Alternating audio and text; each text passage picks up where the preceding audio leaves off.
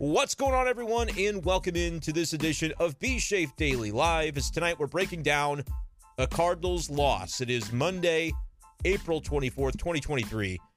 As Alex Cobb, this is the Alex Cobb game. I believe they sent him the broadcast the first shutout of his major league career. So that's nice. Good for him. Uh, he goes a perfect, well, not perfect, but he goes nine, and it felt perfect enough if you were a Giants fan as San Francisco gets the win 4 0 over the Cardinals. Welcome into the stream. Appreciate you guys if you're joining me here on YouTube Live. If you're listening back on Spotify, YouTube, or Apple Podcasts, welcome in. I'm sorry the circumstances are not better, as tonight we're talking about a Cardinals loss. Make sure you give the stream a like and subscribe on YouTube if you haven't done so already. Let's talk about this game, though, and get your comments in. I will scroll back to the very tip top of the comments section after I give a little bit of a, a couple thoughts on this game. Jordan Montgomery, it looked like things were going to be an epic disaster for Monty tonight as he started out with what 31 pitches there in the first inning. Uh, I thought this could be a long one. If he gets through five, that would be a win for him. But man, he really settled down. And we talk about the Cardinals being a pitch to contact starting rotation for the most part, but there is one guy. Well, you can see it from Jack Flaherty too. He had nine strikeouts yesterday, but Jordan Montgomery is kind of the other one that he can get it going as well. And I believe he ends the night tonight with six strikeouts and it would have been six innings, strong innings, beautiful innings from Jordan Montgomery, where despite throwing over 30 pitches in the first, he would have had that quality start, which he still did get a quality start, but it would have been unblemished, right? The blemish comes in the seventh inning with the error made by Tommy Edman on a play that I would reckon Tommy Edman makes that play.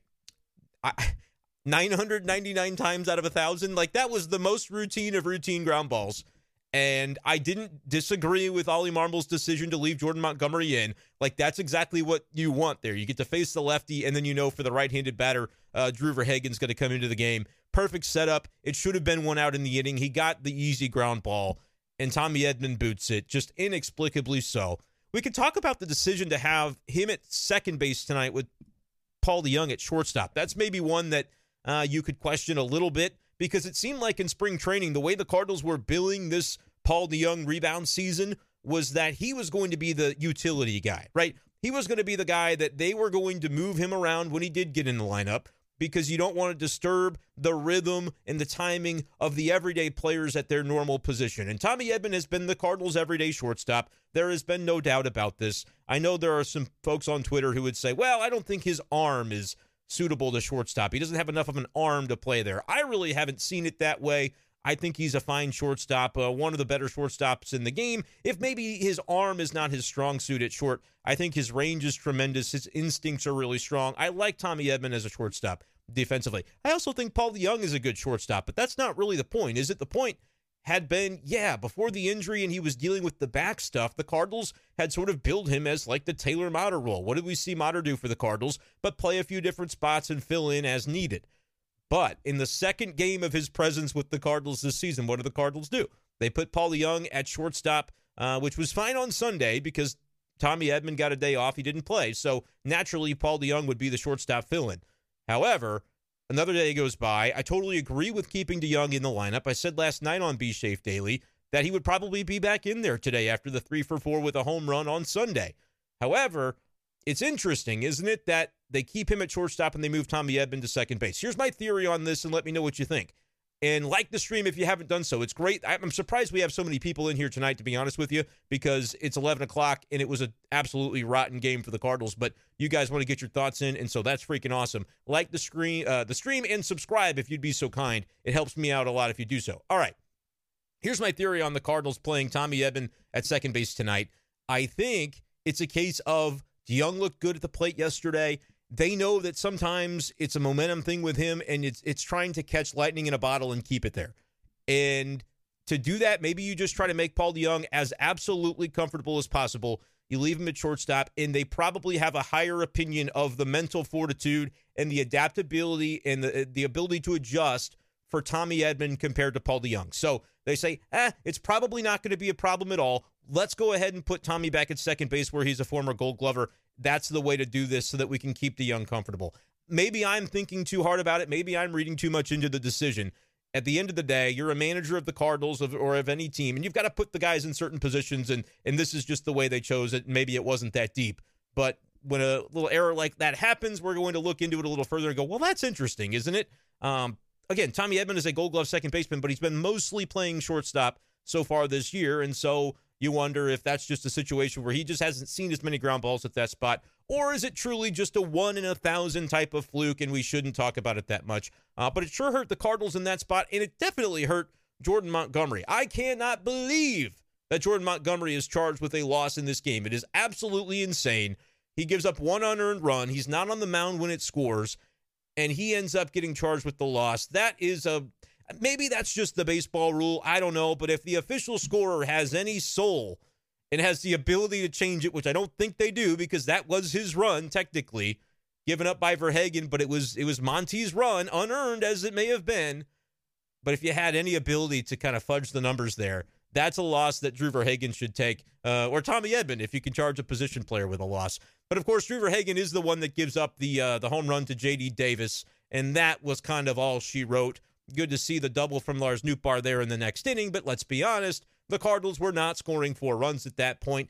And you look at the fact that they get shut out, and it's a complete game shutout by Alex Cobb, just one pitcher. You go, well, it's not really Tommy Edman that cost the Cardinals the game. It's not really Drew Verhagen that cost the Cardinals the game, and it's certainly not Jordan Montgomery that did so. It's the offense. They don't score any runs. For nothing. You cannot win if you don't score has been one of my favorite adages over the past couple of years talking about the Cardinals doing this podcast, and it remains true tonight. So 4 nothing Giants win. Very disappointing outing uh, for the Cardinals, but hey, Cobb lowers his ERA to 1.91. So are we tipping our caps tonight? How do Cardinals fans feel? Let me know in the comments section. I'm about to dive in uh, because I've, I've droned on for long enough. I want to see what you guys have to say as we react to this one. Uh, there's more people in the stream than people that have liked the, the stream. So give me a like, I appreciate it. It helps me out and it boosts my ego. All right, let's see. Hunter says it's here. Caleb's in here. Uh, the Cardinals are taking the mid in Midwest way too seriously for my liking. Yeah, they're kind of mid right now. Uh, the record isn't even mid though. The record is five below 500 as they're nine and 14 on the season. Uh, but yeah, it, it feels like a mid team, and I labeled the stream this way because I want to answer this question tonight. What is the identity of the St. Louis Cardinals right now, and are they having somewhat of an identity crisis? because when I look at what this team's identity over the past few years typically is, and you expect excellence out of the Cardinals and the Cardinal way and all of those wonderful things, their identity, I think, is is kind of lacking right now, right? We know that they have a quality offense, and coming into the day, I looked this up. They were like fourth in MLB in batting average. OPS was up there in the top five. Uh, I don't know where runs scored was, but they, they're scoring runs, and their offense is pretty good generally but it's kind of the similar identity offensively that it has been in recent years where they're going to have these kinds of nights. They're going to lay up some goose eggs. They're going to score one or two runs, and you're going to go, wow, this was really a, a, low low performance by the offense. Doesn't matter what the pitching did. You can't win if you don't score. But then I look at the pitching side of things, and I think the starting pitching is starting to trend in a better direction. Um, but it's still not elite, right, by any means. And you look at the ERAs across the board, and I think people would hesitate, and maybe rightfully so, to call it even a strength at this point when referring to the starting pitching. I think the the, the relief pitching and the bullpen can be very good. Jordan Hicks, how about him tonight uh, when he's locating and and working the sinker in the strike zone? He is fantastic, and this is why the Cardinals were reluctant to DFA him, as a lot of people wanted. Uh, they couldn't send him down without him agreeing to go work on things in Memphis. I was skeptical at first that it could work out for Jordan Hicks to get it back at the big league level because, let's be honest, how often during a, a week of baseball do you have games where it's a five run blowout in either direction to allow Jordan Hicks to pitch? Well, sure enough, Monday and Tuesday of last week, it happened two days in a row and he started looking good. He continued that tonight the the sinker is in the zone and it plays. And when he's dealing with that, the slider is one of the best pitches that anybody in baseball has. It's his best pitch, the slider. Eh, eh, eh, for a guy who throws 102, you'd think, wow, that's probably his best pitch. Nope. To me, it's the slider and the way it plays off the sinker. It's absolutely devastating. And you saw that in the final at bat uh, that he had tonight. I think he threw three sliders out of the zone, but all three were strikes because the guy swung at him. So, a positive from the bullpen that Jordan Hicks appears to be back and I think he will be working his way back in toward uh, some leverage situations as Ollie Marmol dips his toes into that water in the days and weeks to come. But you look at the bullpen in general and think it's pretty good. Obviously, Verhagen, I was really high on him to start the season. I looked like a genius, and he's had a couple of outings in a row now that have been more dud like in nature. But I, I still think the bullpen in general can be a strong suit. But is it so strong that you go, That's part of the core identity of the Cardinals right now. I don't know that I would go that far. And so you're kind of in defense. Holy, almost said a bad word there. The defense, guys. What is going on with the identity of the Cardinals defensively? First of all, the Edman error at second, I would say, is is more of a one off. I don't think that's like something significant to worry about. But primarily, I think about the outfield defense. And you saw a ball early on in this game that Alec Burleson was not able to get to, and sort of Three Stooges act going on in right center field as the center fielder and Burleson collided on this ball and got it back into the infield. Let's be honest. When you have Burleson in a corner spot, and most nights you'll have Walker maybe in the other corner spot, the the outfield range is not great. And and Dylan Carlson is the team's best defender center uh, defensive center fielder, but he can't hit. And so you're seeing him not play most nights, which leaves Nootbaar, who's going to be in the outfield uh, pretty much every game, to roam center field. And he's fine, but he's not, I wouldn't even say he's an above average center fielder at this point. Uh, has the instincts to work on, I would say. The athleticism is there, but he's he's he's not naturally just a, a superstar defensively in center. And so the outfield is not a real strength for the Cardinals defensively. And you're talking about recent years, guys like Tyler O'Neill, Gold Glove caliber. Harrison Bader, Gold Glove caliber. I would say that Dylan Carlson, if he hit enough to justify playing every day in center, would be a Gold Glove caliber center field when it's all said and done. They don't have that sort of outfield alignment right now, and so there is an element of their identity that is lacking. The base running, I don't think by and large has been strong. I think aggressiveness is the way to maybe push the envelope there and get it back. But we've seen some mistakes made due to aggression and other things uh, from the Cardinals on a base running front. So what is the identity of this team right now? I don't think there's a very easy answer to that, and I think that's part of the issue. And uh, one element of their identity, in a very negative way, is the fact that after tonight they have still not won a series opening game all season. And Ollie Marmol, after the last one, said that's not a problem. That's not something that we really look at. Uh, out in Seattle, that was his commentary. When do the Cardinals start looking at it? Because I'm just doing the quick math. And you're not going to win very many series if you spot the other team the first game of it every single time. So that's a little bit of a concern. Uh, thank you guys for joining me. Like the stream, subscribe to the channel. Cardinals content coming here all season long. Uh, let's scroll in. Hunter's glad for the uh, therapy session. Uh, Patrick says, ah, S. There we go again. I'll keep it PG 13 for as long as I can, but if we're watching this kind of baseball all year, uh, could be an issue. Uh, what was the game plan for Cobb? I think Cobb's game plan was to throw a lot of strikes, make a lot of outs, and dispose of the Cardinals on minimal pitches. That's part of it too. Like when we talk about identity offensively, the Cardinals, I think the way they would describe what they try to do as an offense is be aggressive within the strike zone, right? Within the zone, within the strikes that are thrown when it's your pitch to hit, be aggressive on those pitches and then be selective or lay off of the pitches that are not in the strike zone so that you can can gain an advantage over the the opposition.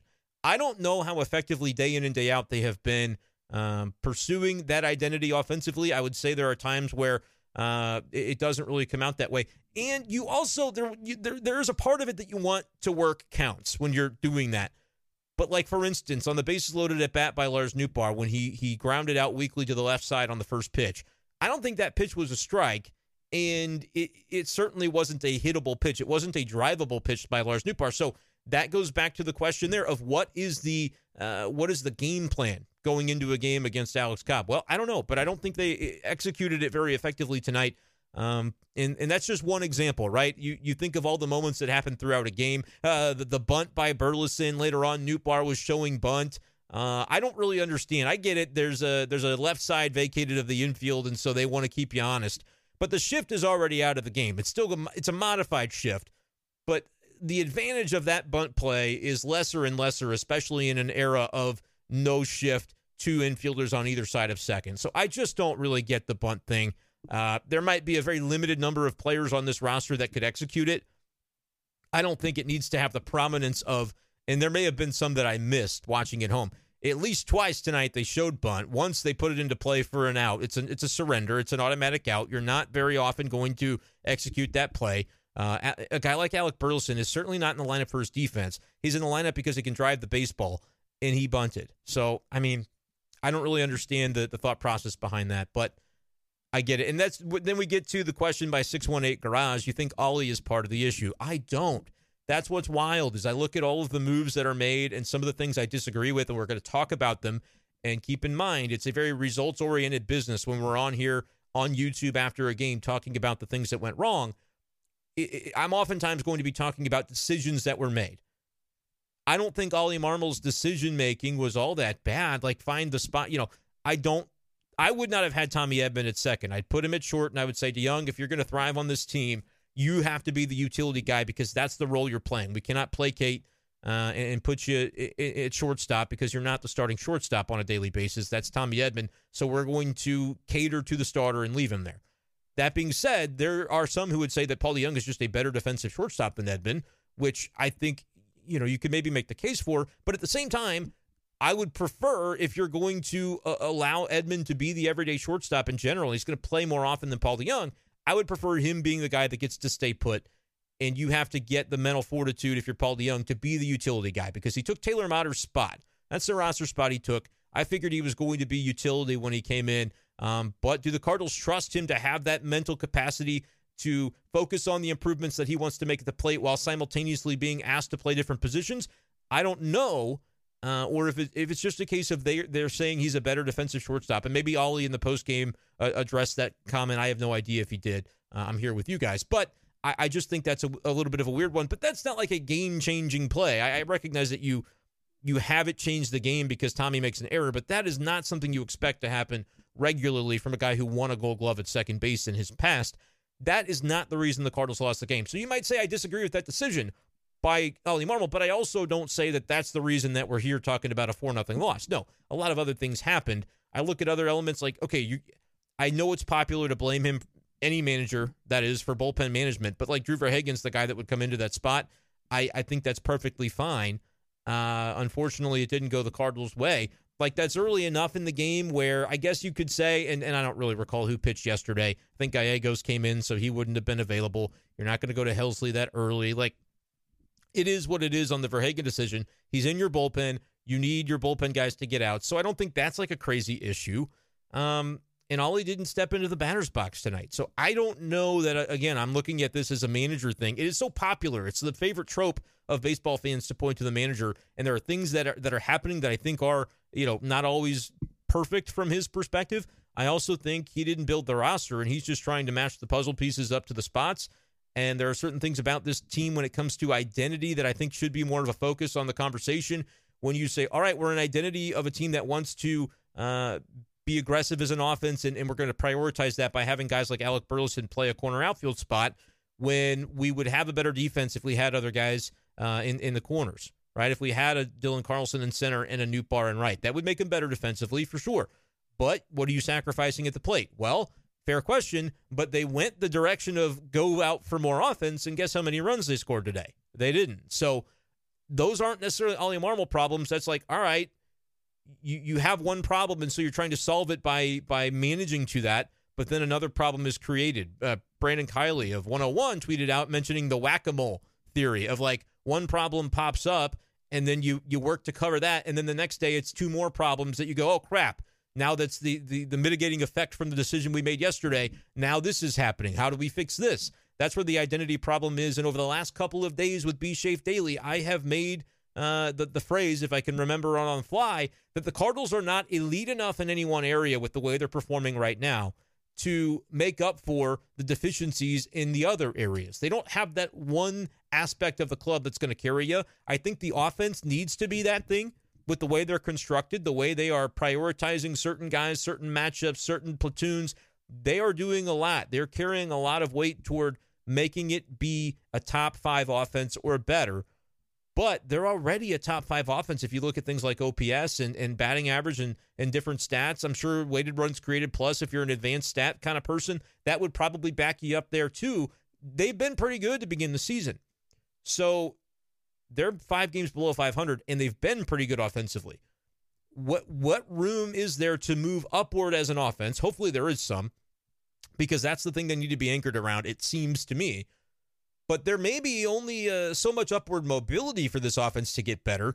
And then when you have that realization, you go, well, that's going to put onus on the pitching staff to do a little bit more. But their identity is as an offense, and they can't. You can see the problems just kind of forming, and it feels like.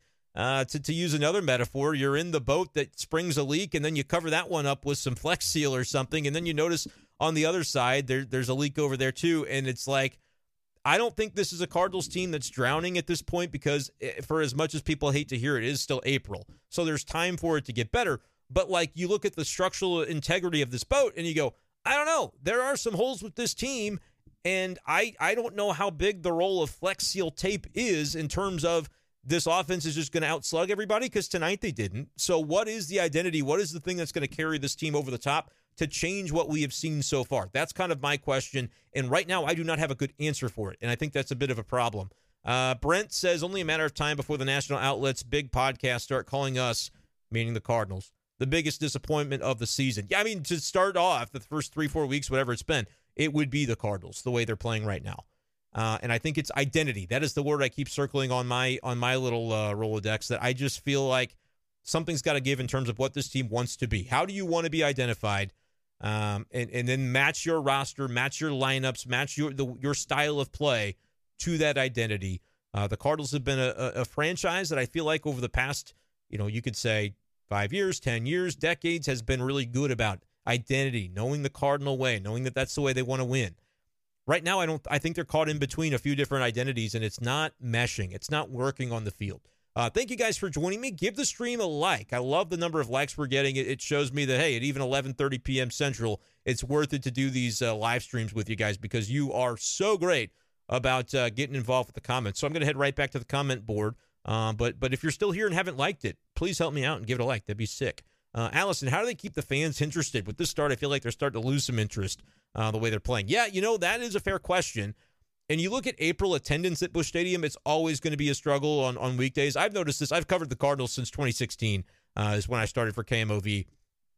And I've noticed this the entire time where if you go weekday in April, it's just, you know, there are going to be some empty seats. They'll say 40,000, but there's not 40,000 there. Like it's just the nature. I, I don't think it's a Cardinals exclusive thing. I think it's just, you know, the the the nature of school night and families and there's a lot to do and and there is an element of this though that the Cardinals if they're not playing well, people are going to be a little bit apathetic about things, and I, I totally think that is uh, real for uh, for an April the the way they have played. I I feel like though fans are still going to be interested, um, because it it's a tradition in St. Louis. Uh, people are used to seeing success from the Cardinals. And so there's going to be that run. I think there's going to be that run at some point where they rattle off a few wins in a row. And then it's like, okay, we're getting the vibes going into the summer and things are going to be good. But like I said, this they're they're early. It's early, but it's far enough into the season where you can't take for granted that that run is going to be automatic. Because if it were automatic, it probably would have happened by now. No, it's going to be man-made. It is going to be something that they're going to have to forge by to me figuring out what that identity is and and making it appear on the field. It's not going to happen by magic. Uh, I love the quote from Paul Goldschmidt the other day, and I had left the clubhouse before it, but I saw that Katie and Jeff Jones, Katie Woo and Jeff Jones were still down there kind of waiting out Paul Goldschmidt after one of the tough losses last week. And uh, Jeff put on his Twitter account uh, the next day uh, a quotation from Goldschmidt that basically said, you know, yes, it's early, but also a baseball season is very fair. It's a very fair game. And at the end of the 162 games, our record is going to tell us what kind of team we are. So even though we have confidence in the clubhouse, I'm paraphrasing all of this, uh, but you can scroll back on uh, Jeff Jones's Twitter feed if you wanted to read it exactly. But we have confidence in the room that we are better than this and that we're going to get it back. But there will come a point where the proof will be in the pudding, essentially. And the baseball season. Like there won't be excuses by the end of it for the Cardinals to be able to say, "Well, we just had a had a few bounces go against us." No, you play for six months for a reason. You know the adage: it's a marathon, not a sprint. If that's the way this season is played out, and the Cardinals end up with a losing record, and right now it has a chance to be like not just losing, but like whoa, cover your eyes, don't show your children losing. That's like this season could end that way. I don't think it's going to. But there are a lot of people who, who feel a little desperate about their Cardinals fandom right now who might say that it will. But the beauty of it is we're going to know. We're going to find out because it's going to play out, and then there will be no excuses. There will be no what ifs. And to me, if the Cardinals lose 90 games, if the Cardinals have a losing record at all, I don't know what the answer is, but there will have to be some changes. Like you cannot just look at it and go, well, we had some some rough injuries and we had some things go against us. Like if they lose 90 games, if they have a losing season with uh, the, the group that they put together, that'll be on the front office to say, yeah, we messed this one up. Something has to give in a substantial way John Mozeliak does not like to make change just to make change. I get that. Um, but that wouldn't be an example of what we would need to see this winter. It wouldn't be change for change's sake. It would be this was a disaster of a season with a roster that on paper looked like it should be pretty competitive. I get that there are some deficiencies with the pitching, um, and, and, they were a little hopeful, right? Remember back at winter warm up, I, I, talked about this a couple of nights ago on B Shafe Daily. John Mozeliak said, We didn't really look at the shortstop market or the starting pitching market for high end help uh, the way maybe a lot of people thought that we should. Candidly, he said, We didn't really look in that direction. And maybe time will show six months from now that that was a strategic mistake, was the phrase that he used. Uh, but our hope is that that won't be the case and that we will have enough circle it, man. I'm circling that, especially from a starting pitching perspective, because uh, even though tonight was was that was not the issue um, from Jordan Montgomery, he was great. He looked a little bit scary at the beginning, but he really settled in. But I think that's going to be the, the the thread of this for a while because all right, Jake Woodford's going tomorrow. Can he be the guy that can can stop this before it gets into be uh, another skid? Um, Jack Flaherty, I think, comes around. Montgomery's the guy you want in there. Is Mikolas, the guy they signed to an extension, going to be able to figure it out? His ERA right now doesn't look great, but I think he's getting better by better, little by little. So we'll see what that ends up looking like. Steven Matz is a gigantic question mark right now with the way that he has performed. Uh, and the Cardinals, I mean, they paid him for four years. So that's kind of the answer to your question about why he's in the rotation and why the rotation looks like it does. But that was uh, something in the offseason that a lot of Cardinals fans I feel like we're talking about the rotation.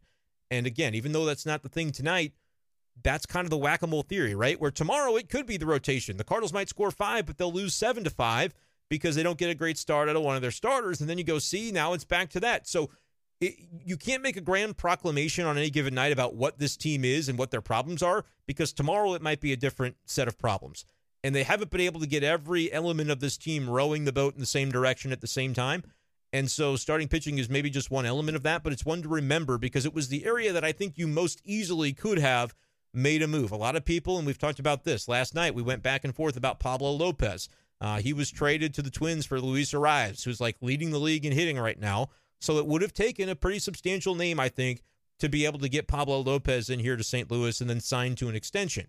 Would you have wanted to trade a Nolan Gorman in that deal? I would say maybe at the time I might have said yes because I didn't know he was about to take the major step forward that he's done. Um, but Nolan Gorman looks like one of the top hitters on this team, and you've got him controllable now for several years. So I would say good on John Mozeliak to hold serve on Gorman to to see that through to where now you're reaping the rewards because of it. Uh, Brendan Donovan, uh, maybe going through, you know, a little bit of an injured stretch uh, this past week when he was out of the lineup a few times. Played a great third base tonight, though. I think that is his best defensive position. Uh, the Cardinals happen to have the forever gold glover there, and so we don't see Donovan at third a lot, but he played a really great game at third base defensively. Offensively, will the numbers pick up a little bit for him? Uh, he, he can be an average player offensively to be a valuable player overall because he is such a capable defender with versatility. And so, would you have traded a Brendan Donovan for a Lopez? I think you could make the case that maybe uh, that would have made some sense for the Cardinals. But that being said, there's a world where Brendan Donovan hits and adds some of the power that we thought at the beginning of the year was going to be sustainable. And suddenly he's like a six or seven wins above replacement type of guy. So, like the Cardinals were looking at all of these things, I feel like, and, and I also don't know that the Marlins would have said, yes, we'll take Brendan Donovan uh, when they got Luis Arraez, who's a little more proven offensively over a longer period of time. Uh, and people might say, well, the Marlins wanted an outfielder. I could see that. I don't think they wanted Tyler O'Neill. I would be surprised if they would have made a Tyler O'Neill for Pablo Lopez trade. Um, if the Marlins would have done that, I think it already would have happened. I'm pretty, I'm pretty confident that that would have been the case, and the Cardinals would have pulled the trigger on something like that in the offseason. Dylan Carlson, I don't know if the Marlins would have wanted him. I think it would have been a very interesting uh, question from the Cardinals side because you look at him now, he's a fourth outfielder who hardly plays, a defensive replacement type who they seem to have lost some faith in. Or maybe it's just a product if they've got five outfielders and Dylan's sort of uh, on the wrong side of the squeeze right now. But you could look at that and say, I guess we'll never know, but we do know last year when it was the Juan Soto thing, they were reluctant to move Carlson. It wasn't just Carlson, it would have been Masyn Winn and Jordan Walker and the pitching prospect whose name didn't exist because the Cardinals didn't have a Mackenzie Gore in their farm system when it came to a Juan Soto deal. So again, for the folks that would say, well, Soto, they didn't they didn't want to trade Carlson for Soto. No, it wasn't that simple. Um, but they were reluctant to trade him, and we could look back at that and say if if in July the Cardinals are moving Carlson for peanuts, or he's just kind of riding pine and, and becoming that most of the time defensive replacement in the late innings for them and hasn't figured out the bat offensively. You could look back at it and go, man, the Cardinals may have whiffed on on selling Carlson when the value was there. So, like, these are all things that we can look at and wonder about uh, when it comes to the, the identity of the roster, the way it's been constructed. But I don't know if there are any easy answers, and we can always play the what if game from the past. But at the same time, it's like, how productive is that going to be? All right, back to the comments section here. Uh, Joey Y is at a loss with the team. I'm sorry, Joey. Uh, Preston says they're the biggest disappointment, and it's a shame. I do think it's a shame, but it's like I almost feel bad. Like the the lineup as constructed is too good. There's too much talent in the lineup for this team to be as bad as it is. But again, tonight was a, a night where that wasn't really the argument. It, it was the lineup that let them down tonight. So that's tough. Anon says it's a poverty team. Caleb doesn't have anything to criticize. They lost because one of the best defensive players in baseball made a mistake that snowballed something new every day. I don't think that's true, Caleb. Like, I get it that the inning unfolds differently, and JD Davis maybe doesn't get a chance for a three run homer if Edman doesn't make the error, but they didn't score a run tonight. They were, it could have been 14 innings. The Cardinals were going to lose this game. That's the way I look at it. You have to score more consistently. If you're a team that gets shut out regularly and is regularly tipping your cap to the opposing pitcher, that's more about you than it is about them. I'll allow it every once in a while, but you can't it, can't be every night. Well, Alex Cobb just pitched great tonight. What can you do? No, you can be better than him because you're in the big leagues too. Like it's fine if you want to be tipping your cap, but you're going to lose 90 games that way.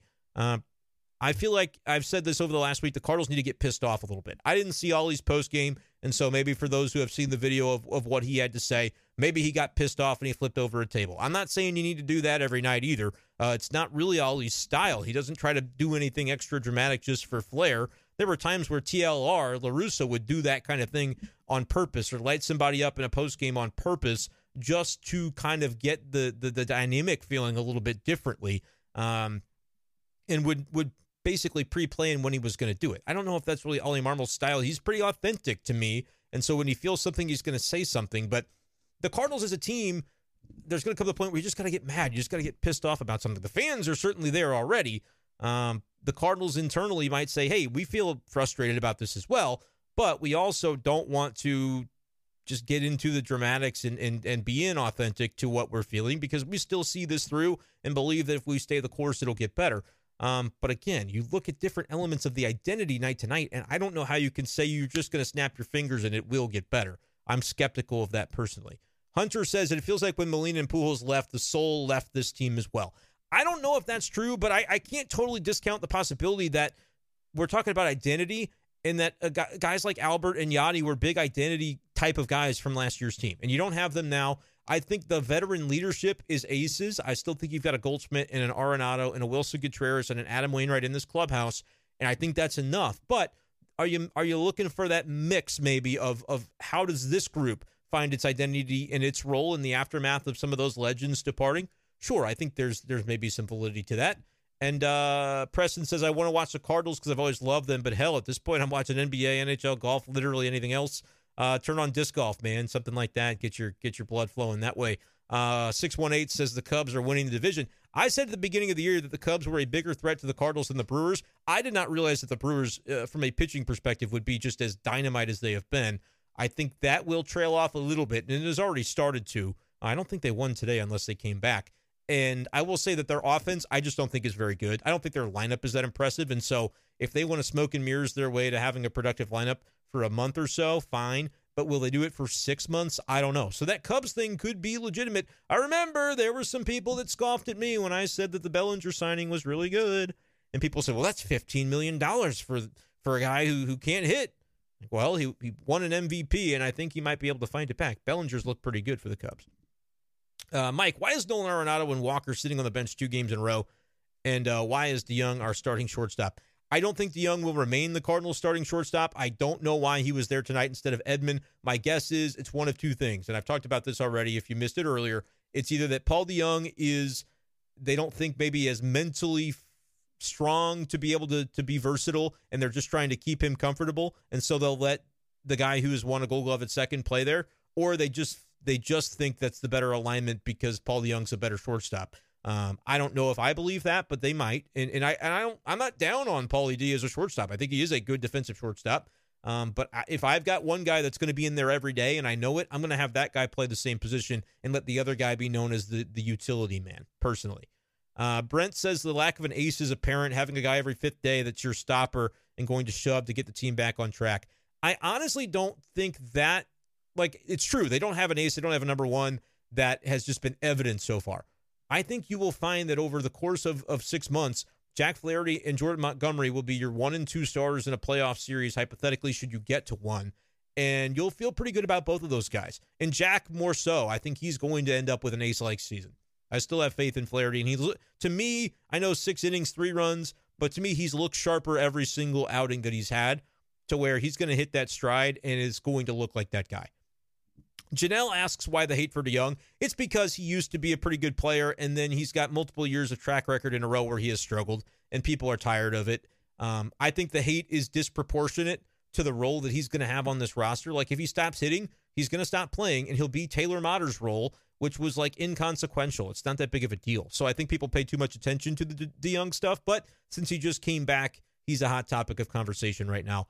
Uh, Mike says that Ollie is the worst manager in baseball. He needs to light a fire under this team. I do not think that Ollie is the worst manager in baseball. I think he's actually a pretty good manager. Um, but I will say it hasn't been a great four weeks. I'm uh, totally acknowledging that. Um, but if you're coming for the Ollie slander, you're not going to really find it from me. Uh, what you will find is I will try to to dissect every individual decision and, and be fair with those. Um, but like I said, I, I didn't agree personally with Edman at second base. I would have switched it. Um, but I don't think that's the reason the Cardinals lost. Don't don't get lost in the disproportionate criticism that doesn't cost the team a game. Look at the zero in the runs column. Uh, you can play as many innings as you want and make as few errors as you want. If you end up with zero at the end of a night, you will not win that game.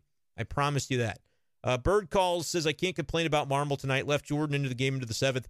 Uh, the game turns on the error by a sure-handed fielder. Exactly. Like Ollie did exactly what he should have done giving that out to Jordan Montgomery left on left matchup, and they was going to take him out right after that, regardless of the result. It just didn't work out, man. They and they didn't score. Like that's what it is. Uh, Janelle mentions that Arenado needs a day off. He's human, and I totally agree.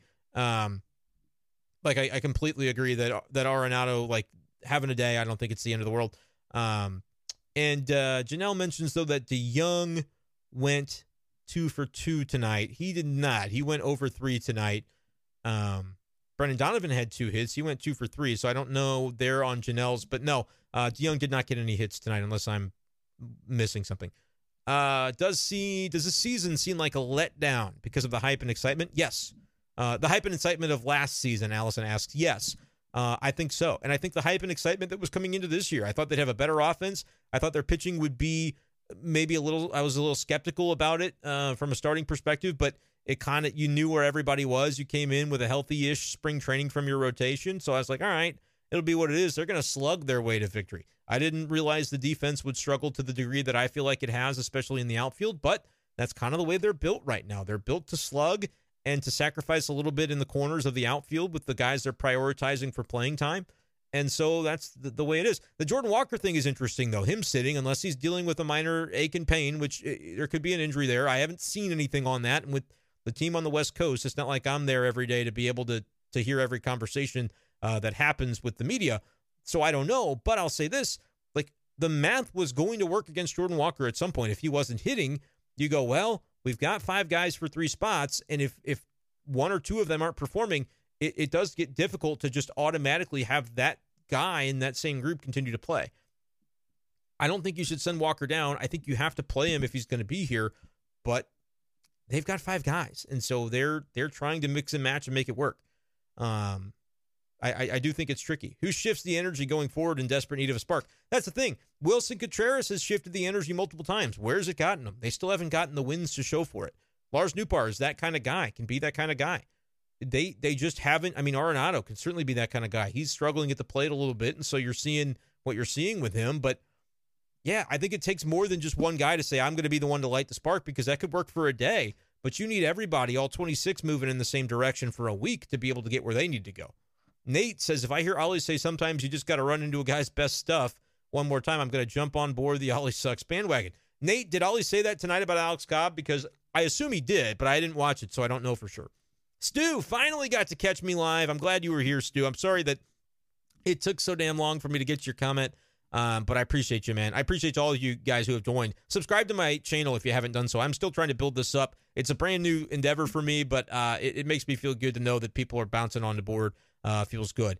Um, Patrick, I think Edman's error isn't a big long term ordeal. It hurt the game, but it's not a true pattern yet. I totally agree. It's a one off. 999 out of 1,000. He makes that play, in my opinion. Uh, Janelle says defaulted for the loss on that mistake is insane. Agree. Uh, Stu says never saw the first 20 plus games going this way. Neither did I. And it's it's like the pattern is unavoidable at this point. The longer it continues, the longer you go, well, this is kind of who they are. I did say they'll give me until mid May, and then I'll be able to go, all right, should we really be concerned? Is this a long term issue? But I'm starting to sense the identity thing. Like if we get to the point where we say it's an issue, it'll be because we're looking at it in mid May and mid June and mid July and through the entire summer going, what is the Cardinals' identity? We still don't know. And if you don't know, that might be a sign that the struggles are going to going to continue until they find it. Uh, Newt has been a positive. Yeah, Nootbaar's been good. And remember, he missed a week or so with injury. That was just unfortunate from the opening day slide. He wears the oven mitt now, so that won't happen again. Um, but yeah, man, it, Nootbaar's been good. Like I look at the lineup, I'll look at the box scores a little bit. I wish MLB would show me the uh, the OPSs because I care about OPS way more than batting average. But Nootbaar's been solid. Goldie's been solid. Gorman's been fantastic. Contreras has come on a little stronger. Uh, Burleson, I think, is, is, someone you need to circle and say, should he be getting the playing time that he is getting? Because he is a minus in the outfield. Uh, I like the guy, but he's not a not a good rangy defender. And uh, I, I think, you know, I understand the impetus to want to get him in the lineup against right-handed pitching. Um, but if the if the batting average sags, he's not a huge power guy, so keep an eye on that. I don't think he should just be automatically in there necessarily. Uh, Tyler O'Neill, same thing. Um, defensively, he's he's a great left fielder, but is he going to be the offensive guy that they have been looking for him to be? I would say so far this year, and I will go ahead and click on his uh, expanded statistics to make sure I'm not speaking out of turn. Uh, but yeah, the 683 OPS is not anything to write home about right now from Tyler O'Neill. So I, I feel like that's a spot that should come under scrutiny as well. I get it. Dylan hasn't looked good either, but I, you know, I could see a world where the Cardinals' identity is stronger if you give Dylan Carlson some run in center, and then you've got Nootbaar and Jordan Walker in the corners. That maybe should be the Cardinals' outfield for a little while. Tyler O'Neill should be coming into games late. He should be pinch running every time. They should say, listen, this is not the role you envisioned for yourself, but if you're going to not start on a day, we need you to steal a base for us. Like, this is how the Cardinals can build that identity out. Uh, right now, it's just kind of like they're caught in between on some of these decisions. Uh, scrolling back down here. Sorry about that, guys. Preston wants to fire everyone. I don't think they should do that. They wouldn't have anybody to field the team. That would be no good. Um, do I have advice for Ollie to get the team motivated? No, Ollie knows much more about his job than I do. Uh, but I'll say this just uh, relentless with the energy and the aggression, I would say. Like Sunday, or was it Sunday? Wednesday. Wednesday against the Diamondbacks, a 14 to 5 win, the Mad Bum game. I was noticing the, the aggression on stolen bases was fantastic. I want to see the running game going more. I want to see it prioritized to where they're doing it effectively. But I think you need to be more aggressive as an offense, get guys in scoring position, dare the offense to continue sucking the scoring position. Like that, like it's not going to happen forever if you're a good offense. And so put continue to put runners on, continue to be relentless. Um, I, I would say there's not a lot of ways that the manager can impact things. Mostly the lineup and the pitchers are going to have to do it themselves but I would say a, an aggressive mindset is a team that has, I think, more of an impetus to win. And when you're making those aggressive decisions and they start working as a team, you can sort of feed off of the energy from that. So I would say, if anything, I would say be more aggressive, continue to be relentlessly aggressive. Um, and, and I'm talking about stealing second base. Don't do crazy stuff. Don't do like we saw with, uh, you know, needlessly sending a guy home around third when he's going to get thrown out on a base hit with two outs in an inning. You don't need to do those kinds of aggressions, but I would like to see stolen bases up. The league has figured out, a lot of teams have figured out that this is a, a year to do it. The Cardinals, to me, haven't done enough of it. Attaboy Brendan, give him hell. Uh, I got a, I got a little fire stew. There's still people who are going to say that I am a big homer. I'm an Ollie. I cape for Ollie. All these things. Um, but I, I, I do try to call it like I see it. So I appreciate your support there. Nate, they went 0 for 6 with RISP. They had opportunities to not get shut out. No one seems to have the clutch gene. That is an identity thing. They're a good offense, but if you're not good in the clutch, a lot of people would say, well, there's no such thing as clutch. It's just random. I say that you have to have that gene in you a little bit. Talked about this on the radio today on the big show, my uh, radio show I do in Columbia on KTGR with Andy Humphrey. We, we got to talking about how many free throws we could make if we walk into a gym right now to see if we can make free throws. I've done this before. Matt Rocchio, who runs the the uh, the board and produces for uh, the morning show on 101 ESPN in St. Louis. We used to do a show together, And he said I couldn't hit 70 out of 100. And I said, yes, I can. And I walked into a gym, I took a video, and I did it uh, 71 out of 100.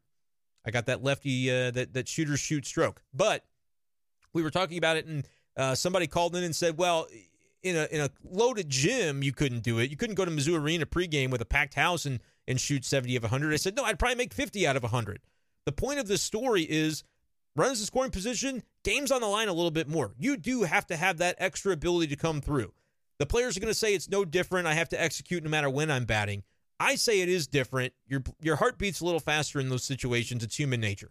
So yeah, they have to find that clutch gene. I think they can find it because I don't think it's as simple as you have it or you don't. I think it's you find the rhythm and the groove of where you feel most comfortable and confident in those moments, and that's when you you hit your stride. The Cardinals have obviously not hit their stride yet. Here's a fun question: Would you take back the Ozuna trade, but the Cardinals wouldn't make the Arenado trade? Uh, boy, that's so easy to say, but I'm going to say no. I wouldn't take it back. Here's why. Here's why. I think I have a good a good answer to this. Let's say the Cardinals don't trade Sandy Alcantara and Zach Gallen. Are you confident that there wouldn't have been another deal six months later that would have seen some of those guys leave the team anyway? Remember back to Sandy Alcantara's time with the Cardinals. What was he? He was the Jake Woodford of those teams, right? He hardly started. When he did, he didn't do that great. He was kind of a middle reliever. They didn't have a role for him. And so they're like, eh, he's extra. He's not in our pecking order. He's not above Jack Flaherty in our pecking order. He's not above Dakota Hudson in our prospect pecking order. That proved to be a mistake. But that's the way the Cardinals thought. You can't convince me otherwise because their actions showed you that. And so, and Zach Gallen was even lower down on the list. He wasn't even really a consideration. He never pitched in the big leagues for the Cardinals. And so, do I think the Cardinals, as their front office was constructed in the way they thought and continue to think, like look at guys like Johan Oviedo last year, perfect example.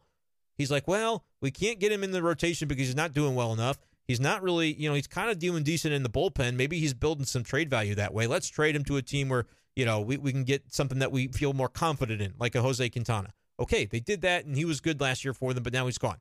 Johan Oviedo is now pitching with the Pirates and looking like a legit bona fide major league starter. He never would have turned into it with the Cardinals because he didn't have a chance to spread his wings and to have the opportunity to fail and see his way through that failure. Never would have been given that kind of grace from the Cardinals.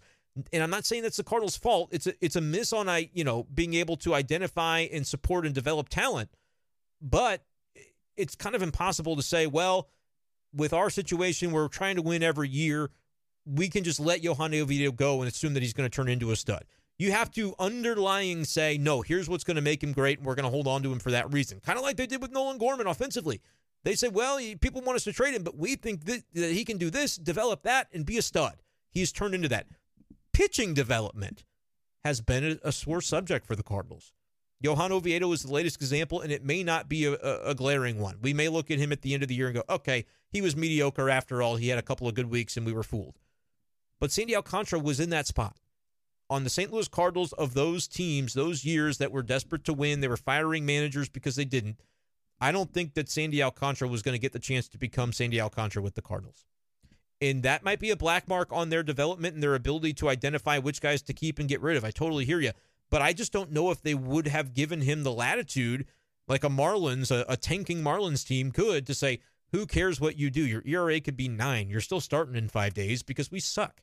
Doesn't matter. He figured things out, right? He he he was bucking the scouting report and doing things in in, in calling for pitches that they told him in St. Louis or what. I, I forget the exact story how it goes, but there was like things that he was doing that was kind of fudging the numbers on his on his on his pitches and certain things. So my point is he had the latitude there to to fail, and he wouldn't have been able to in St. Louis. Zach Gallen would have been traded in some other deal because he was never going to crack the way the Cardinals viewed their top guys. And maybe that is the criticism, but the deal itself, like Arenado is is a was born to be a Cardinal, so I wouldn't take back the Ozuna deal if it meant giving up the Arenado deal because the, I, I think he's a good fit, and I don't think the Cardinals ever would have gotten the most out of Zach Gallen or Sandy Alcantara that's a maybe a lame excuse, but I, I do believe it. I, I don't think I'm just making that up. I, I feel in my heart that they would never have allowed those guys to become the pitchers that they are today.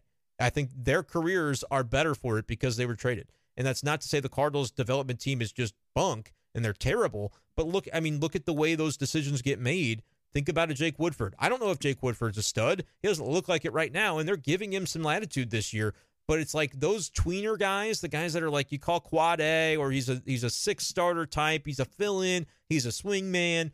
Sandy Alcantara is not a swing man, but that's how he was viewed in St. Louis. Riddle me that. I can't figure it out. I'm, but it's not my job to develop and to to identify that. So I'm off the hook on this one. But yeah, I mean that's just that's the way I look at it. Uh, Patrick is pissed. It's the same issues time and time again. The front office did not address the pitching issues and is blown up. Team looks lifeless. Ollie looks lost, and Mo is MIA. I think Mo. I've seen Mo. He's walking around. Um, I don't think Ollie is that lost, but I think he is getting frustrated because he can only put the pieces where they are. Like you got to keep them on the chessboard, and and sometimes you don't have the you, you know you, you, lose your uh, your bishops. I love the bishops in chess. Um, all you've got left to play with are some some rooks and some knights, and it's like, yep, that doesn't. How we go diagonal? We need to be a team that goes diagonal, and we can't. We don't have those pieces. So, There's only so much you could do. Um, the pitching's going to get better. That's my hot take. Is like a month from now, we won't be talking about the starting pitching being as big of a problem as we think it is today. Um, but the offense has to find consistency, and then the defense like the offense has to find consistency as the manager massages the daily lineup to make sure that the defense doesn't become a glaring issue in the outfield. That I think is going to be the challenge. Because they're going to say, well, we can't prioritize Carlson in the lineup because we need offense, but at the same time, if Alec Burleson's not giving you offense, if Jordan Walker's not giving you offense, you're like, ah, we're caught in the middle. I think that is almost going to turn into a more interesting conversation than the pitching. Two quality starts in a row. Don't look now but maybe the pitching is going to get a little better. And I think Adam Wainwright's going to be fine when he comes up. And so you're talking about Miles Mikolas, who's got a track record. All he's got to do is continue to inch back toward, uh, excuse me, back toward respectability. Uh, Steven Matz, I'm not as confident in, but he's done it before, so we'll see if he can do it again. I think it's going to end up being uh, that aspect of offense versus defense and the trade off there, the decisions that are made that becomes almost more of a, a compelling question than the rotation day to day. Chan the man, what's up, man? I asked this a few streams ago, but I want to reword it. Do you think the Cardinals have fallen for some snake oil salesmen that call themselves analytics guys, but not the right ones? I, I and I and I appreciate the question again. I still don't think that's the case. I think that like you look at the numbers and the underlying like the, the Alec Burleson thing. I could see how it could pan out, but at the end of the day, you put those guys out there and then the players have to either exceed their expectations or fall short of them and you've got 6 months to do it. And so I think the Cardinals analytically are are sound enough I'm not saying they're the Rays, but uh, you know, I think as a staff they have a pretty decent idea. But at the same time, I think you could make the case that you know this is a staff that wanted Tyler O'Neill to play center field to begin the year. I thought that was a bad decision from day one. So I do find myself disagreeing with some more of their decisions than I expected I would. Um, and, and maybe some of the things that they think analytically are as valuable as they are, they maybe are putting more weight on certain things than I would.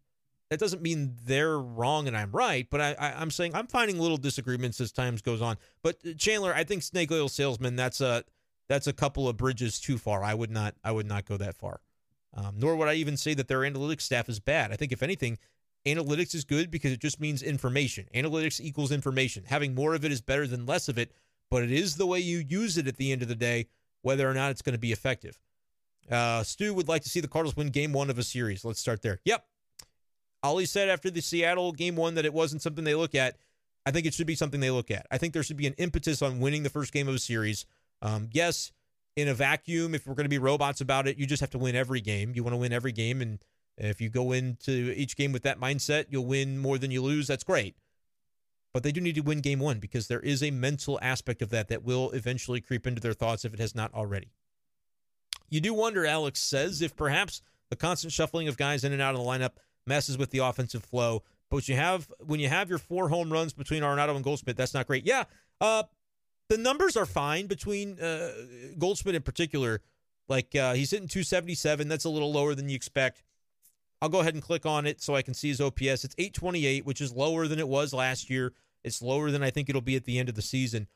But the home runs, the lack of power is beginning to get glaring because if you have those guys in the middle of your lineup that were MVP guys last year because they're both hitting 30 bombs, that's, you know, that's kind of where you want to be.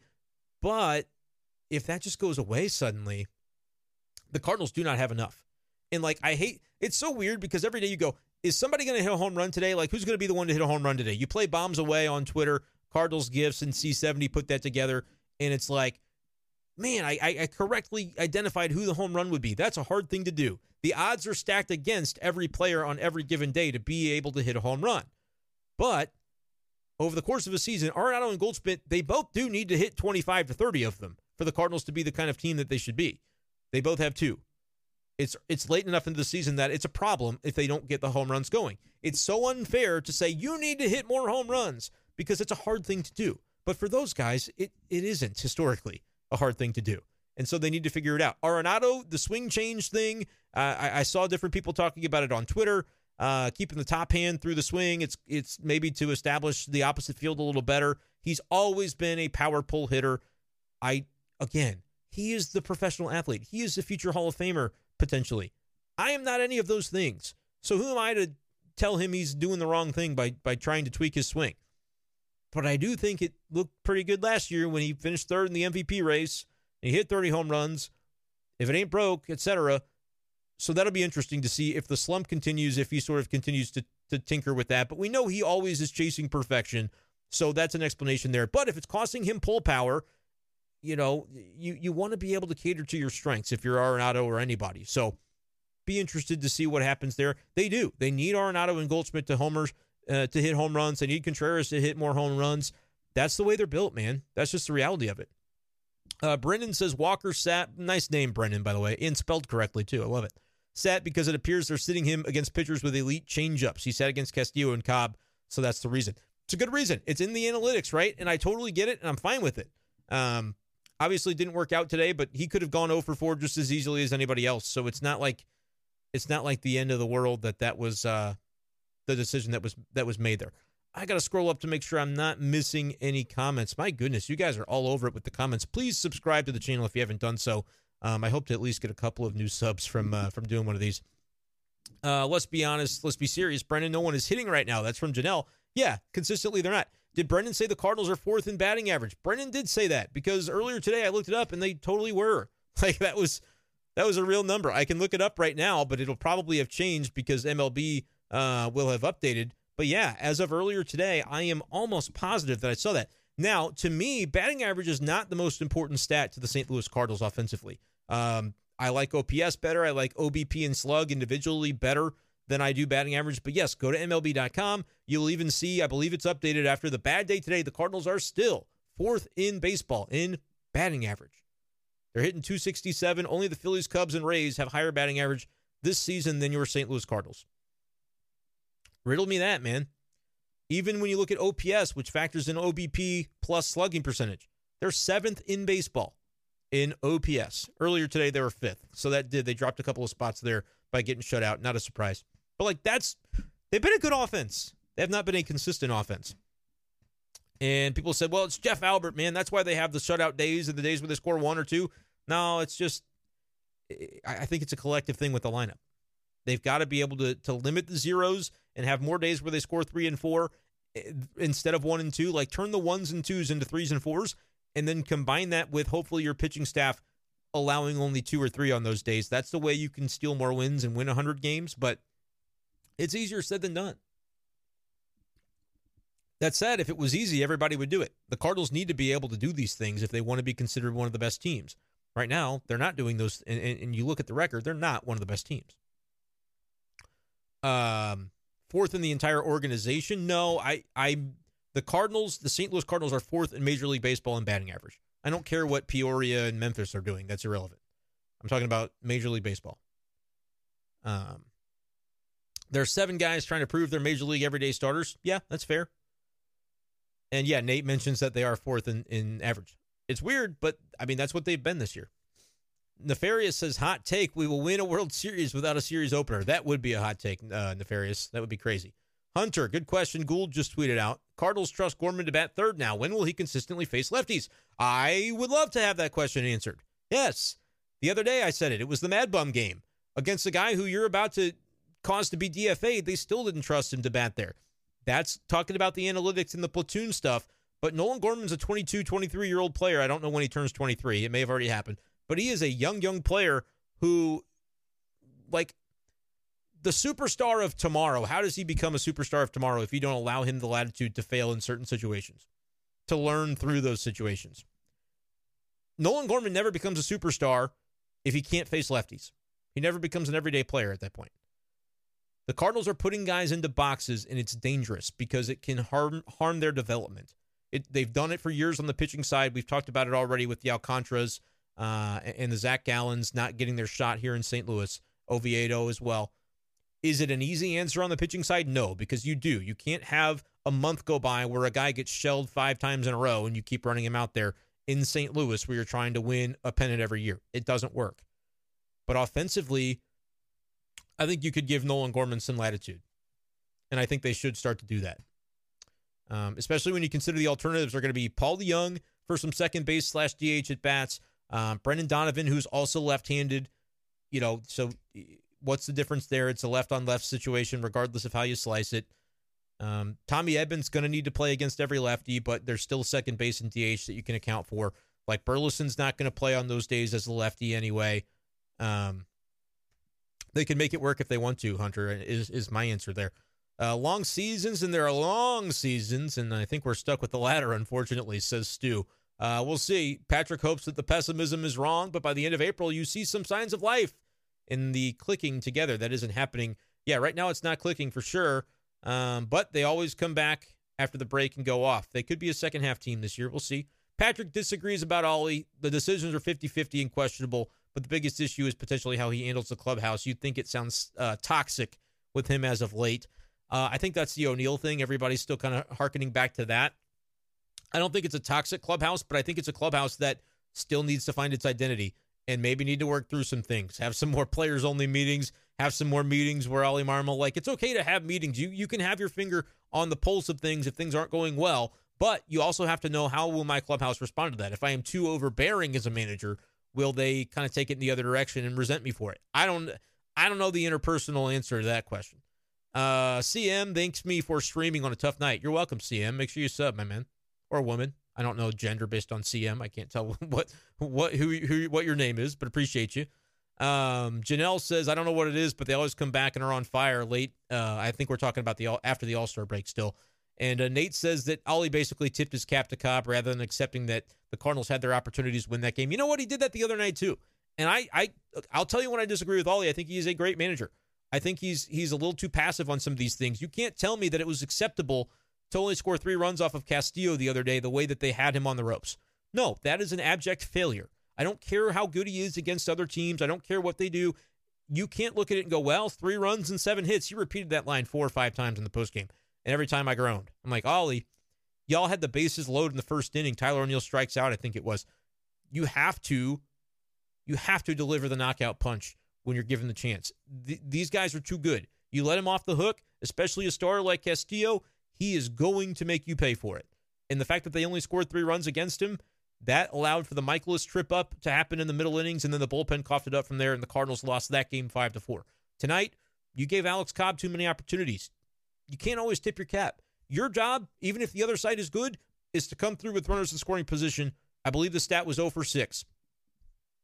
That's where the game is lost and you can lose games. Like baseball, you play 162, the best of teams will lose 60.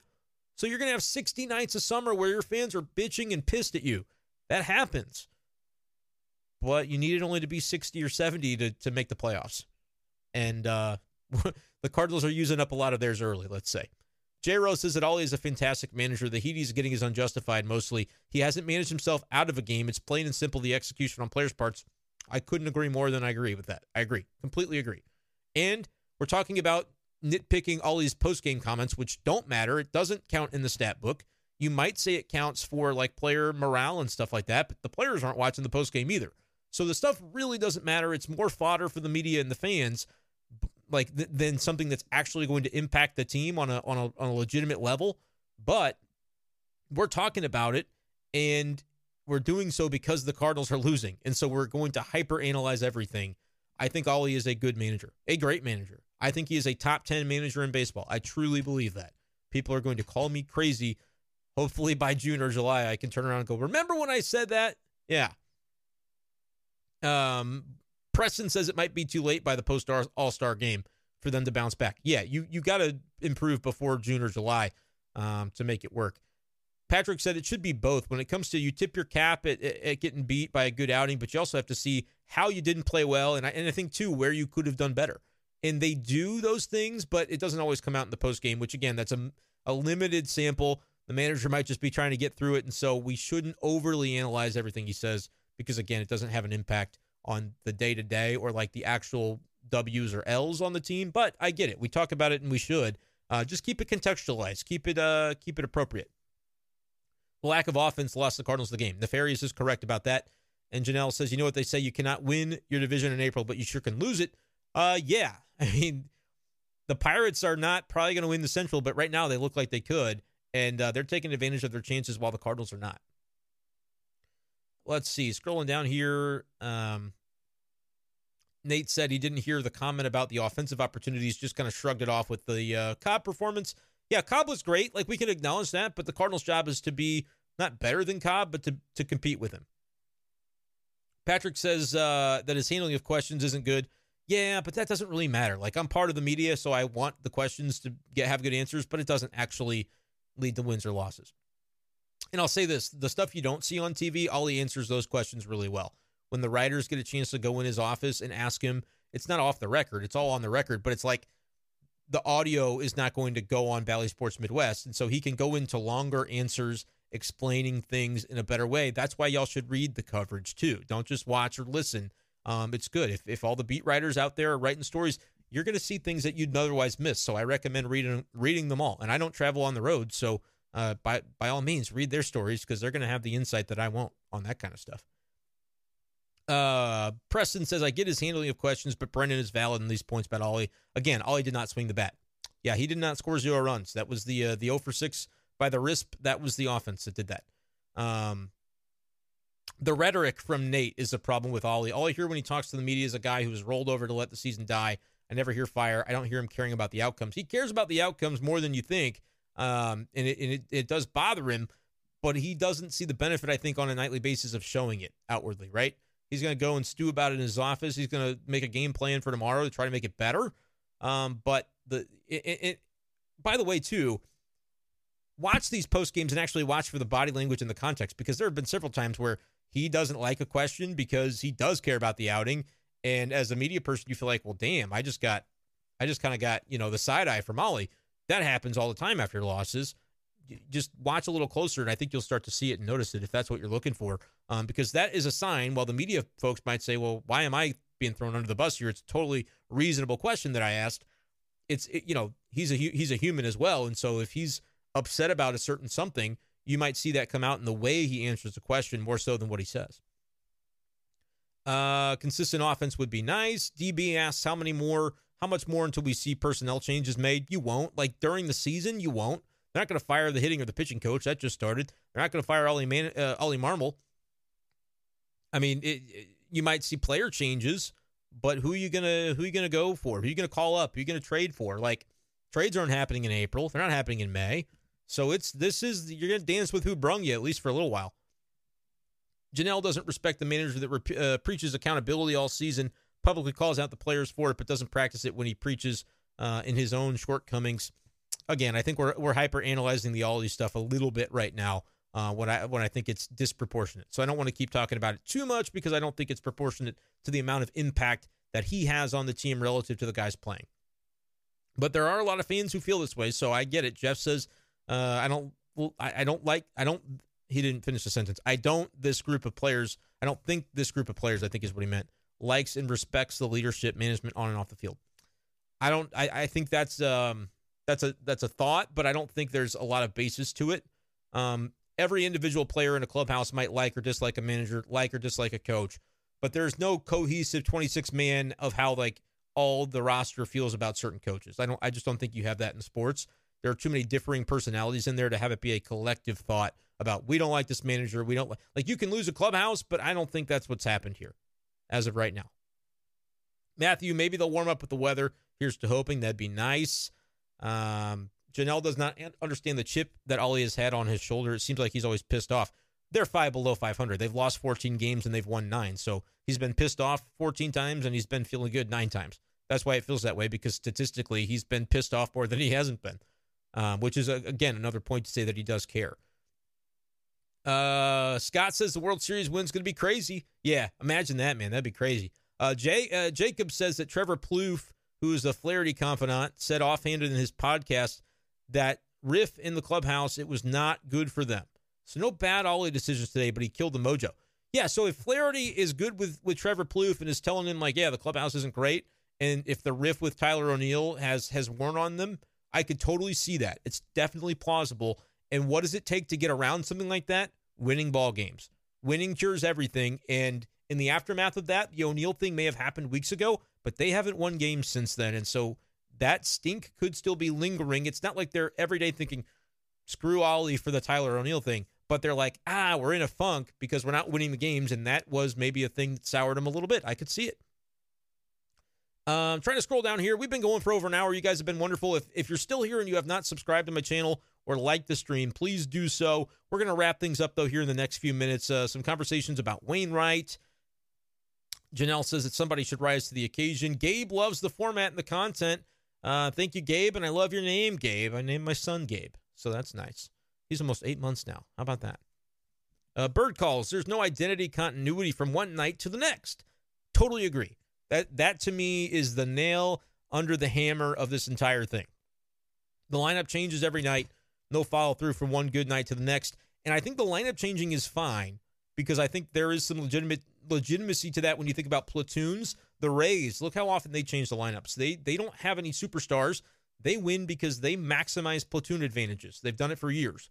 Um, and it's working out for them this year as well. And I assume they're still doing the same thing because they always have. You look at their lineup and you go, I don't know who half of these guys are, but you guys are 20 wins and three losses, so you're doing something right. Their pitching, by the way, is ridiculous.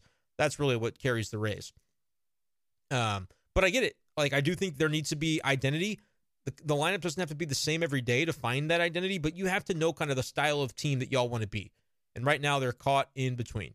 Jeff, if they lose 90, which is possible, and they draw three mil, ownership will be fine and motivated to change nothing.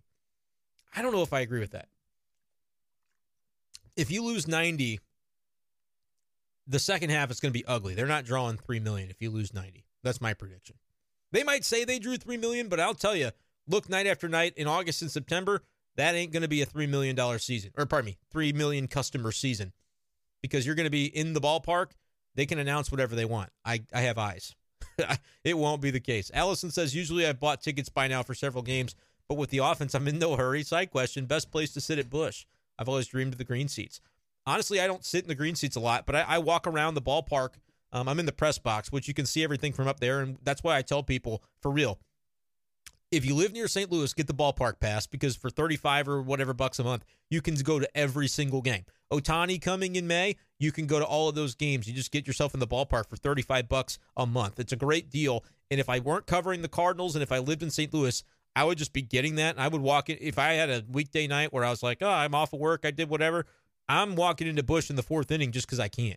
That would be what I would do. And then you can sit anywhere you want because, well, right now the ballpark's hardly ever full because the team's struggling. So um, I like the 300 sections personally on either the first base or the third base side. Don't go too far into left or right field, but I feel like 300, you're not up in the nosebleed. You're a little bit lower than the 400s. It's the same level of the stadium, so you're you're at the top level, but you don't have to walk up the stairs to do it. And at that part, I feel like you're high, but you can see everything because of your vantage point. That personally is the way that I like to go. Um, but and it's cheaper too that way. But it is really cool to sit in the bleachers, man. You can sit right behind the bullpen and you can see Tyler O'Neill right there in left field, like I don't know, 50 feet from you. That's pretty neat as well. Um, for fans who like, I, I think about it like I'm like, oh, he'll be in the clubhouse later. I'll be able to talk to him. But for fans that are just like, I want uh, different vantage points and experiences. That's the way to go. You you get yourself in the bleachers, and then the next time you go, you get up in the 300s down the third base line where you can see the entire field and the plays unfold in front of you. Uh, but then the next time you're like, hey, we're going to spring for the 100s, go down that first base line and, and be behind the home dugout. Um, you know, in, in the in the 100 sections, like there's no best place to sit. There are very few worst places to sit. Like it's a great ballpark that's got a lot of great vantage points. Uh, I like walking around too. If you're if you're a person who likes, oh, I'm going to go to the Budweiser bow tie bar and kind of take it in from a, a, bar seat there out in the outfield. Like there's a lot of cool places at Busch. Um, my recommendation to you would be sit somewhere different every time like experience some of the different places, and that's the way you can find what you like the best. Uh, Janelle says, but Brendan for the comment made by Build a Wit three uh, when he said we have when it comes to three million. Uh, I'm not totally sure exactly what that comment was, Janelle, but uh, sorry if I misunderstood it. Uh, Preston says, I know it's been mentioned, but the constant lineup change has to be uh, effing up the offensive flow uh, to the point that it's ruined the offense. Yeah.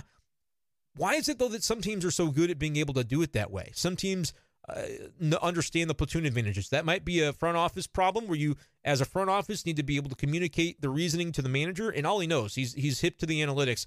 The manager then can he communicate it to the hitting staff and to the players in a way that allows them to internalize it and succeed with it. Maybe that's where some of the disconnect has been. I think they've got the capable people in charge to do that, but the res- the results are going to be what they are.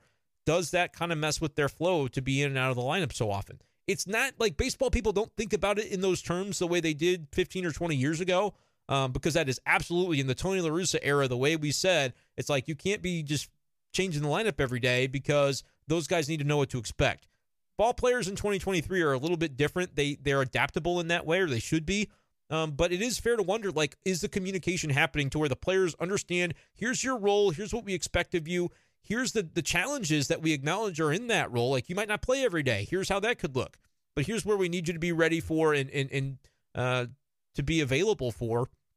Hopefully, those things are being communicated effectively. Scott, I absolutely got waylaid for mentioning Carlson Soto story, uh, but with Arenado Goldie, another payroll monstrosity wasn't likely. Um, yeah, th- again, Carlson for Soto was not a thing, never was. Um, Carlson, the Cardinals were reluctant to put him in a Soto deal, but you wouldn't have gotten Soto for just Carlson. You're talking Winn, Walker, Gorman, uh, two of those three at least, maybe all three, and and the the Nationals wanted a pitcher like Mackenzie Gore. The Cardinals didn't have a prospect on the pitching side like Mackenzie Gore, so was you're going to have to overpay by a lot in terms of offensive players. So it wouldn't have just been Carlson for Soto. Uh, the Brewers lost today. That's nice for the Cardinals. And the Pirates are the best record in the National League. Did y'all see the edit that Talking Baseball put on Twitter of Goldschmidt in a Pirates jersey and said basically like, here's going to be the buyers and sellers at the deadline? I thought that was a hilarious troll. It's never going to happen, but that was funny.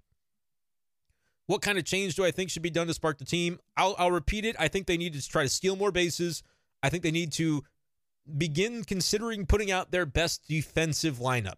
I would play Dylan Carlson in center field, and I would do it every day, at least for a little while. Lefty, righty, don't give a damn. I'd play him every day, not because I think it's automatically going to make the offense the best, but if you've got a pitching staff that you want to try to support because they've been struggling, I'm going to make sure my defense is ready to go.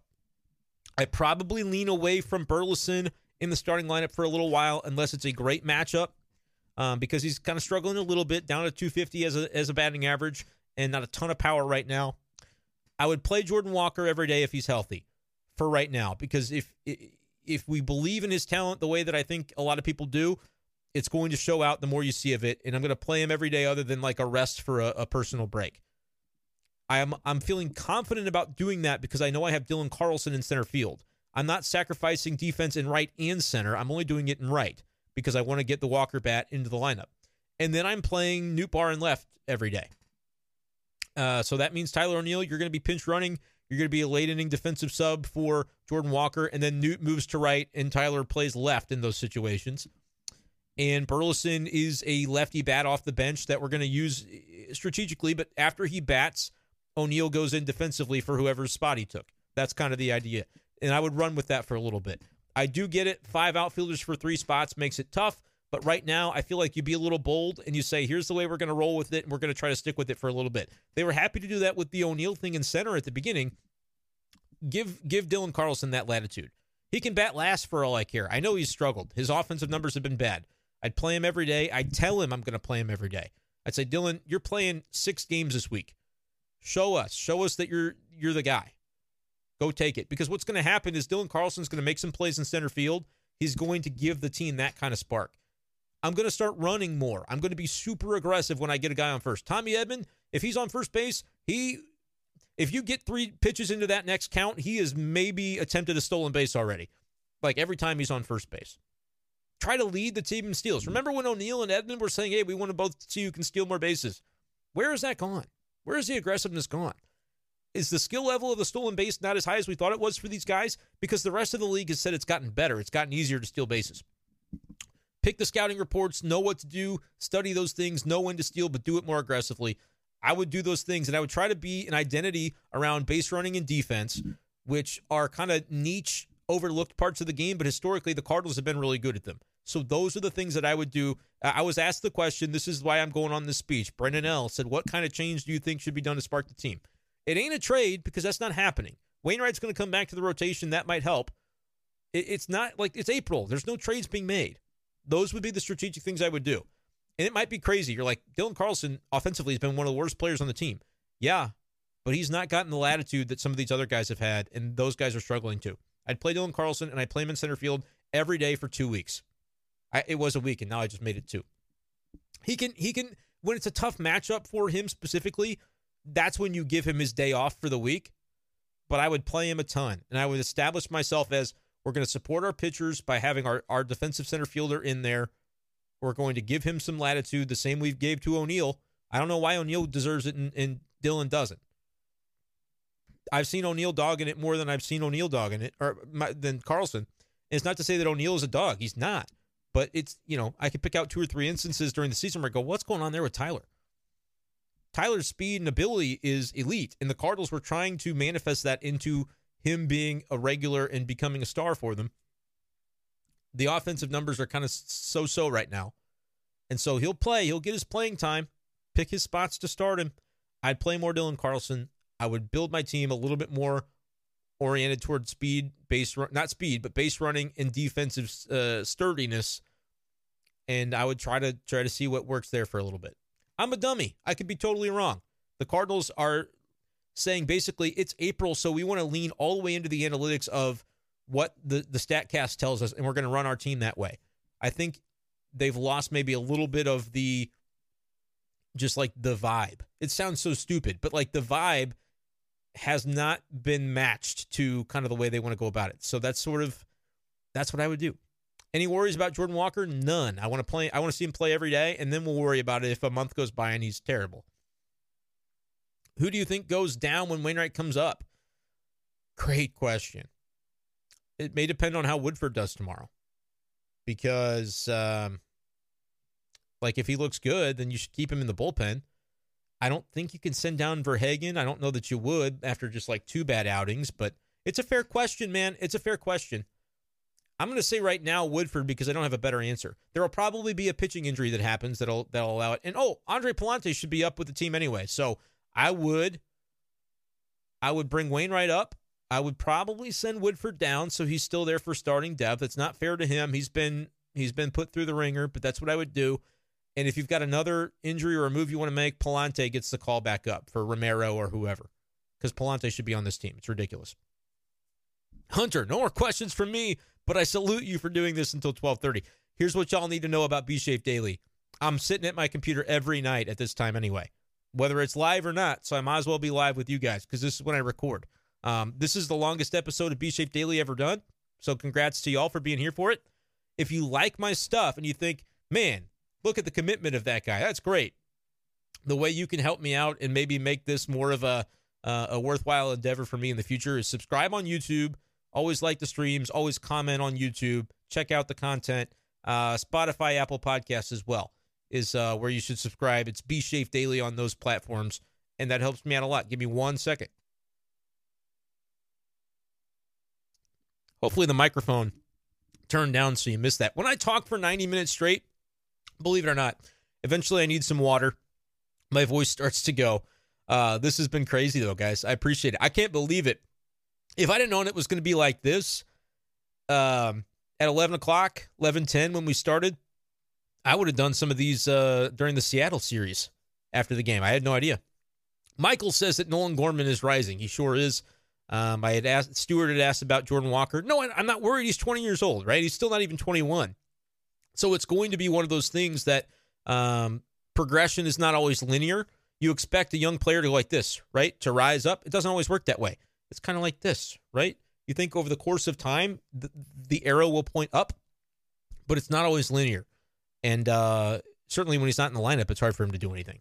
I think Jordan Walker will be fine. Thoughts on only hosting the Cubs for one series at Busch? That's something that I should talk about for an hour. I'm not going to tonight, but ask it again, Allison, on a later stream because I will go off about it. It's dumb. MLB screwed the Cardinals and Cubs. You would never do it to the Dodgers and Giants to not have them play at all in September. You'd never do it to the Yankees and Red Sox to not have them play a series in September. Why don't the Cardinals and Cubs play in September? I get it that the Cubs come to Busch only once because the Cardinals and Cubs get to go to London, um, but that's not a good enough excuse. They screwed MLB screwed the Cardinals and Cubs in that rivalry uh, with the way that the, the games were broken out. But ask it again, Allison, and another time I'll go off for like 10 minutes about it. Uh, the ballpark pass sounds great if you live close. Allison says they're about a two hour 45 away. Um, so yeah, that maybe then it's probably not as worthwhile. Um, let's see. I'm looking through here, guys. I did my best. Allison wonders about John Brebbia starting tomorrow for San Francisco. I assume he's the opener, right? He's not going to go five innings. It's probably like one or two innings. Um, but yeah, he's uh, he he was somebody that I thought maybe the Cardinals should keep. But when he had Tommy John, they just didn't want to pay him like the million and a half that year, so they didn't. And uh, yeah, Arozarena, yeah, similar. We can do Arozarena another night, Scott. No offense, I am. I got to wrap this thing up at 90 minutes or so.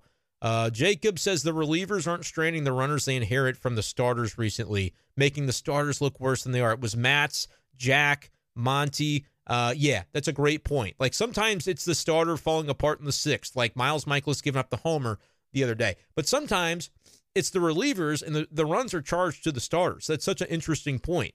And so it goes back to identity. Is your team identity going to be around relievers just getting the job done? Right now, the relievers have been fine, but inherited runners has been an issue in particular. That's a great point.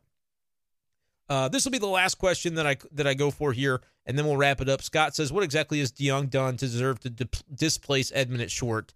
Always getting paid. Yeah, that's why we play guys that that way. Um, I, honestly, I think again, and I've I've addressed it a couple of times. I think DeJong they were just trying to keep him comfortable to say, hey, he looked great on Sunday. Can we keep him in that spot? Edman has won a Gold Glove at second. He is mentally strong. We'll just make the move. It backfired a little bit, but fellas, ladies, they don't win this game regardless of the Edman error because they didn't score. Can't win if you don't score, and that is where I'll wrap things up uh, for this edition of B Shape Daily Life. Thank you guys so much for listening. Before you leave, give it a like, give it a subscription on the channel, and uh, we'll do some more of these this week. Even though it's late, it's clear that you guys are able to, to stay up with me, so I appreciate that. And uh, this will be on Spotify tomorrow. If you want to revisit it, you can always revisit the YouTube video as well. Uh, thank you guys so much for joining me, and we'll talk to you next time on B Shape Daily Live. Peace.